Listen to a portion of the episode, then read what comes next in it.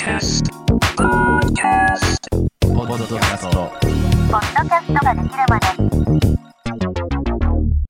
キャストができるまで。どうも、ポッドキャストプロダクションピトパのコンです。この番組では、ポッドキャストを配信している人、やってみたい人に役立つ情報を共有していく番組です。第3回ポッドキャストアワード、今年もやるみたいですね。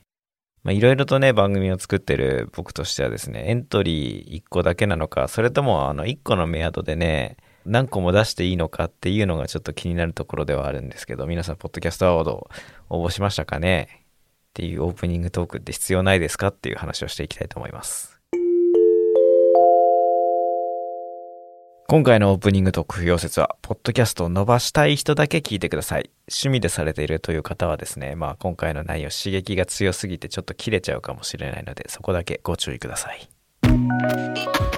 はい、というわけでですね、改めて、今回はオープニングトーク不要説っていうのをやっていくんですけど、ポッドキャストにね、オープニングトークあってもいいじゃんっていう意見は改めて、もう一回言いますけど、尊重しますよ。もう僕はですね、オールナイトニッポンも聞きますし、世界で一番好きなラジオ番組、有吉弘行のサンデーナイトドリーマーにもオープニングトークはありますからね。だけど、それってラジオだからなんですよ。今回の放送では、ポッドキャストにオープニングトークがあることで起きてるね、デメリットっていうのを紹介していきたいと思います。まず1個目。新規のリスナーが聞きたいのはですね、価値ある情報だけなんですよ。例えばですよ。これ結構ね、例え作るのすごい難しくて、僕今まで聞いた中で、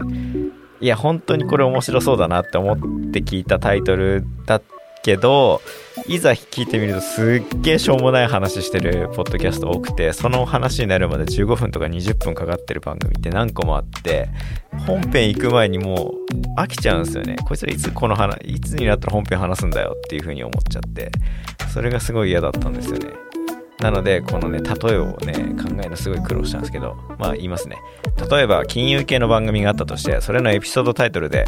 ふるさと納税をやってよかったことと初めてならではの失敗っていうエピソードタイトルのポッドキャストを見つけました。僕はですね、ふるさと納税は興味あるけどやったことない人という立場だとしましょう。ふるさと納税をしたことない僕は、これ聞くとふるさと納税のメリットわかるんだっていうのと、初心者がしてしまう失敗っていうのを文脈から読み取って、よし聞いてみようっていうアクションを取るんですよ。それでいざ再生してみると、本編が40分あったとして、オープニングトーク10分ね、ふるさと納税に全く関係のない話してたら、リスナーの興味はどんどんなくなっていくわけですよ。今まで僕が聞いた中だとですね、オープニングトークでタイトルと関係ない話してて、聞けた限界が長くて5分で、平均やっぱ1分くらいで、何なんだろうこの人たち、何について喋ってんだろうっていうので、だんだん心が離れていくんですよね。特に新規のリスナーの人にね、分かんない身内ネタとか感想紹介っていうのは、初めて聞くリスナーにとって本当に聞くのやめるかって思う大きい要因なんですよ。感想紹介やるんだったらエンディングでやった方が絶対いいです。オープニングでやるのは悪手ですね。なのでオープニングで感想紹介してる番組はやめた方がいいと思います。その理由はね、次回エンディングで絶対言うべきフレーズっていうので、エンディングの構成に関してお話しするので、その時までお待ちください。せっかく番組名とかエピソードのタイトルに惹かれてクリックしてくれた新しいリスナーさん、この新規リスナーさんがいかに大事かっていう話は、この番組で結構今まで何度かしてると思いますし、今後もすると思います。それくらいに意識して大事にしなくちゃいけない存在なんですよ、新規のリスナーっていうのは。今ってすごいコンテンツって大量にあるじゃないですか。YouTube とか Netflix で面白いコンテンツって本当に星の数ほどあるし、このポッドキャストを Spotify で聴いてる人だったら、ポッドキャストじゃなくて音楽だったら世界中の一流のミュージシャンが作った曲だって聴けるっていうのに、わざわざ僕のポッドキャストを選んで聴いてくれた人、わざわざあなたのその番組を選んで聴いてくれた人に対して、その価値のない情報っていうのを提供するっていうのはどうなんですかね。これ自分の番組を客観視してみるっていうのは結構大事で、この番組面白そうで聞いて、いざ再生してみたら最初の1分でこいつは何話してんだって思ったら聞くのやんないですよね。だから第3の視点というか、自分がリスナーだったらこの1分どうかなって思うような構成っていうのをちゃんとできてるかっていうのを考えてみてください。本当にね、新規のリスナーさんっていうのは大切なんで、興味がないとかつまんないなって思った瞬間にポッドキャスト聞くのやめるんですよ。ポッドキャストだっていっぱいあるから、あこの番組つまんねえからいいや、次になんかもうちょっと別な似たような別の番組探そうって思って聞いてるわけですからね。っていうくらいにポッドキャストはラジオ以上にシビアなんですよ。聞くのやめようって思うハードルが低いんで。はい、次2ですね。番組始まって最初の1分がめちゃくちゃ重要です。今回もノートでですね記事として書いてるんですけど、とある番組の聴取率を可視化したグラフっていうのを載せてるんですけど、このねポッドキャストのいいところは可視化できるっていう話は先週もしたと思うんですけど、その中で結構ね1分の時点で本当にひどい番組だと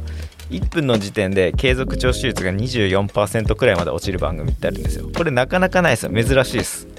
僕結構今までいろんな番組作ってきましたけど、僕が作った番組じゃないんで、これは 24% のやつは僕が作ったやつでも悪くて1分で 70% くらいですかね。でこの 24% っていうのは100人リスナーがいたとしたら76人が1分で聞くのをやめたっていうことになるんですよ。なんで弊社ピトパはですね最初の1分と5分の継続聴取率っていうのをすごい重要視してるんですよ。本当最初の1分で 90% くらい残って、5分まで聞いた人が 80% くらいリスナーが残ってると、その5分の壁ってあるんで、5分の壁を超えると最後まで聞いてくれる人はだいたい6割くらいいるかなっていう感じですね。でもこの5分の壁で 80% なんで、最初の1分で 70% くらいしかリスナーが残ってないと結構黄色信号ですね。最初の1分で 70% まで落ちてると、よくて 50%、 悪くて 30% くらいしか最後まで聞いてくれる人いないですね。なんでね本当に最初の1分と5分は大事なんで、特に最初の1分大事にしてほしくて、番組構成で一番重要視するべきのは最初の1分のオープニングの構成といっても本当に過言ではないですね。じゃあこの番組始まって最初の1分って何したらいいのかっていう話なんですけど、結構何個もあるんでこれご紹介していくと、1個目、長すぎない自己紹介。僕の場合はですねポッドキャストプロダクションピトパのコンですってあるんですけど、初めて聞く人に対して喋ってるお前誰だよって思われると離脱率って急に上がるんですよ。突然喋り出すもいいとは思うんですけど、この人誰だろうでこの話題わかんないなって思うと、知らない人が知らない話してるじゃないですか。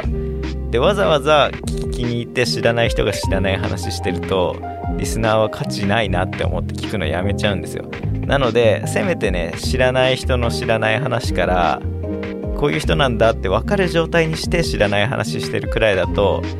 こういう肩書きの人がこういう話してんだからなるほどなって思う可能性はあります。なので知らない人だっていうのを抜けましょうっていう意味で、ほんと簡単でいいんで自分の自己紹介はした方がいいですね。で次にやるべきなのはどんな番組なのかっていうのを紹介した方がいいです。この番組の場合はですね、この番組ではポッドキャストを配信している人、やってみたい人に役立つ情報を共有していく番組ですっていうのを言ってるんですけど、新規のリスナーさんにはもうちょっと詳しくてもいいかなとは思うんですけど、この部分ねあんまり長いと毎回聞いてくれる人からすると、こいつ毎回同じこと言ってるなって思って飛ばされるんで、長すぎるのも良くないですね。で僕が作ってる番組だと100円で買い取った怪談話、リリースしたての頃はこの怪談売買書ってなんぞや、じゃあこの番組ってなんぞやっていうのをね2分くらいオープニングで喋ってたんですけど、すごい飛ばす人が多かったんですよ。そのデータ見た時にペコってなってて、だからすごい飛ばす人が多かったから、今はこの番組では私が行っている怪談売買書で買い取った世にも奇妙な体験をされた方のお話をお届けしますっていう2行に変えてますね。長めの番組説明、しちゃダメかって言ったら、これも別な方法でやるといいんですよ。例えば Spotify だとトレーラーって機能があるんで、これはこういう番組ですよっていう CM 回みたいなの作れるんで、そこで3分とか5分ね、この番組はこういう番組なのでこういう人は聞いてくださいとか、こういう回してますっていう風な、CM 回を作るっていうのはありだと思うし、 Apple 強めだっていう人はですねエピソード0みたいなタイトルで番組概要だけ喋る回作るのも効果的ですね。じゃあ次3つ目ですね。自己紹介、番組紹介の後にするのはいよいよ本編の話なんですけど、いきなり本編の話するわけじゃなくて、今日はこういうテーマで話します、なぜならっていうきっかけ作りが必要なんで、ここでメール紹介するのはありだと思いますね。その本編に付随した内容で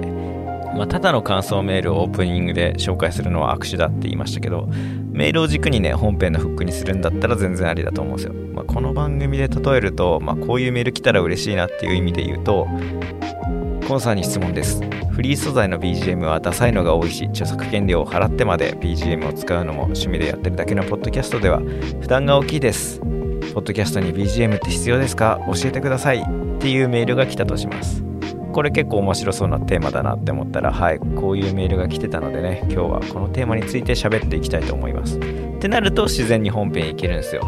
まあ、本編でがっつり喋ることに付随したメールを読むのは、まあ、やっといた方がいいですね。それ聞いてリスナーさんは、あ、メールを送るとこの人ってちゃんと紹介してこんな喋ってくれるんだ、嬉しいってなるのがリスナー心理なんですよ。あ、メール読まれた嬉しい、もう一回送ってみようって思って常連さんが出てくるんですけど、まあ、うまいことね、そこに新規の人を入れていかないと、このラジオネームの人毎回流れてるなって思うと結構ね、うわ、身内感強くなってきたよってのも思っちゃうんで、そこのバランスはうまくやった方がいいですね。結構ね、この質問とかに答えるっていうのは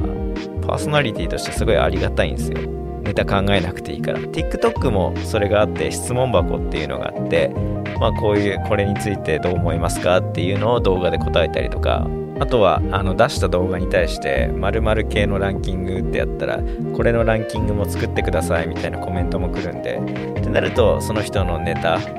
こういうコメントが来てたからこういう動画作りましたみたいな感じでやると、まあ、ネタにもなるし、リスナーにもアクションとして、あ、この人ってちゃんとこういうコメントしたら答えてくれる人なんだ、コメントしようっていう2つね、いいことあるんで、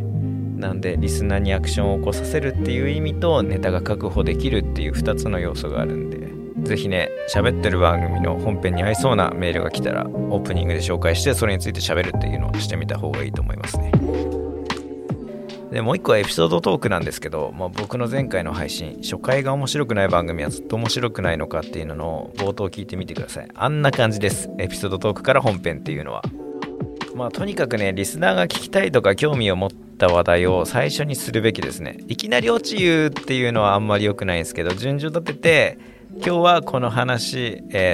順序立てて、まあ、タイトルは引きのあるタイトルをつけて、まあ、オープニングで自己紹介と番組紹介をして、今日はこういうことをします、なぜならこういう風なことがあったからです、こういうメールが来てたからです、でこの本編をするにあたっていろいろ調べてみましたとか、これって今実は重要なんですみたいな、次の本編を聞きたくなるようなフックっていうのを何個も作って、フックあって紹介して、でもこれってこうだよねを言った後に、最後にそのタイトルになってるこれ実はこうなんですよっていう話をすると、ああそうなんだってリスナーも思うので、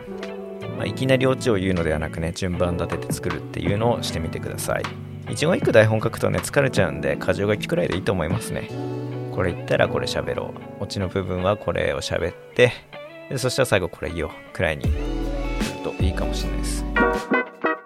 最後にですね、今回のテーマで一番わかりやすい例えするんだったらっていう話なんですけど、まあ、YouTube ですよね。YouTube の動画見たことないっていう人はいないとは思うんですけど、YouTube の動画、サムネとタイトルで関係ない話をオープニングでダラダラ5分も10分もしてたら、その動画見続けますかっていう話なんですよ。例えばなんだろうな、僕 RP の YouTube が好きなんですけど、 RP が格闘技を習いに行きますみたいな回を聞いた時に、全然格闘技に関係ないことをオープニング10分でしてたら、あ、いつまでだってもやんないなって思って、そこの部分飛ばすか、もういっそ見なくなるっていう風に思うんですよ。だからね、オープニングで5分も10分もね、サムネとタイトルに関係ない話をしてる YouTube ってあんまり僕見たことないんですけど、それやってる人ってそもそも伸びてないから、僕の目に触れてないっていうだけな感じなんですよね。まあ、サムネで釣れとまでは言わないですけど、視聴者はサムネとタイトルで面白そうって思ってクリックしてるので、それを取り上げないとか関係ないことしてるっていうのはサムネ詐欺だし、視聴やめますよね。でもなぜかね、ポッドキャストをやってる人でその感覚を持ってる人って少ないなって僕思うんですよね。なんかポッドキャスト、ラジオみたいな感じ、まあでも結構ラジオだと思ってる人は多いと思うんですけど、まあ、ポッドキャストはね、ポッドキャストでしかないんですよ。 YouTube でもなければ、でもどっちかっていうと属性的には YouTube に近いのかなって僕は思いますね。まあ、音だけのメディアだからラジオに寄せようかなって思うんですけど、結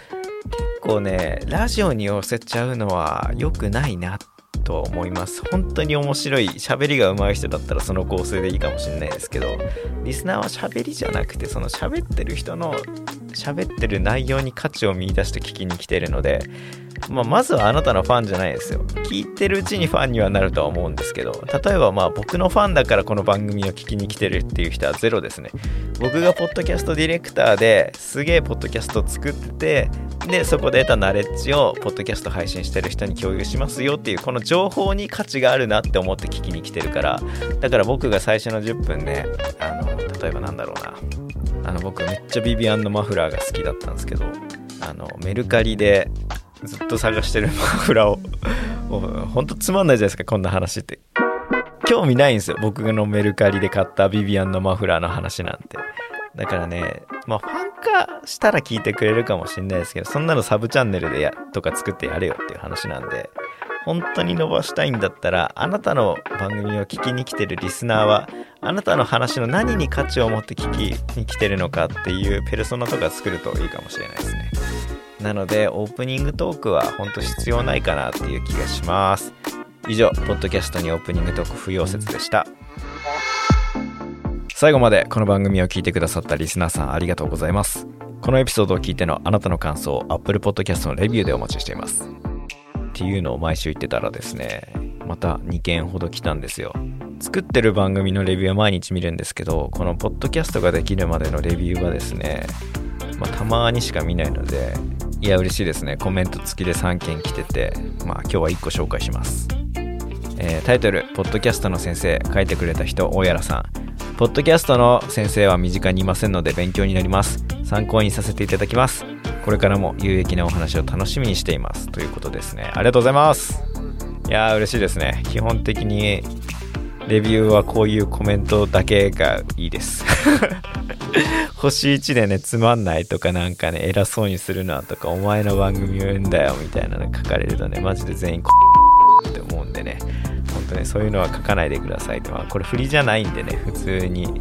自分がされて嫌なことは、でもね、そうやってね、褒めるコメントだけっていうのもどうなのかなって、賛否両論あっていいとは思うんですけど、へこみますよねやっぱ人間なんでっていう、パーソナルの部分はエンディングで出した方がいいですよねっていう話をでとかですね、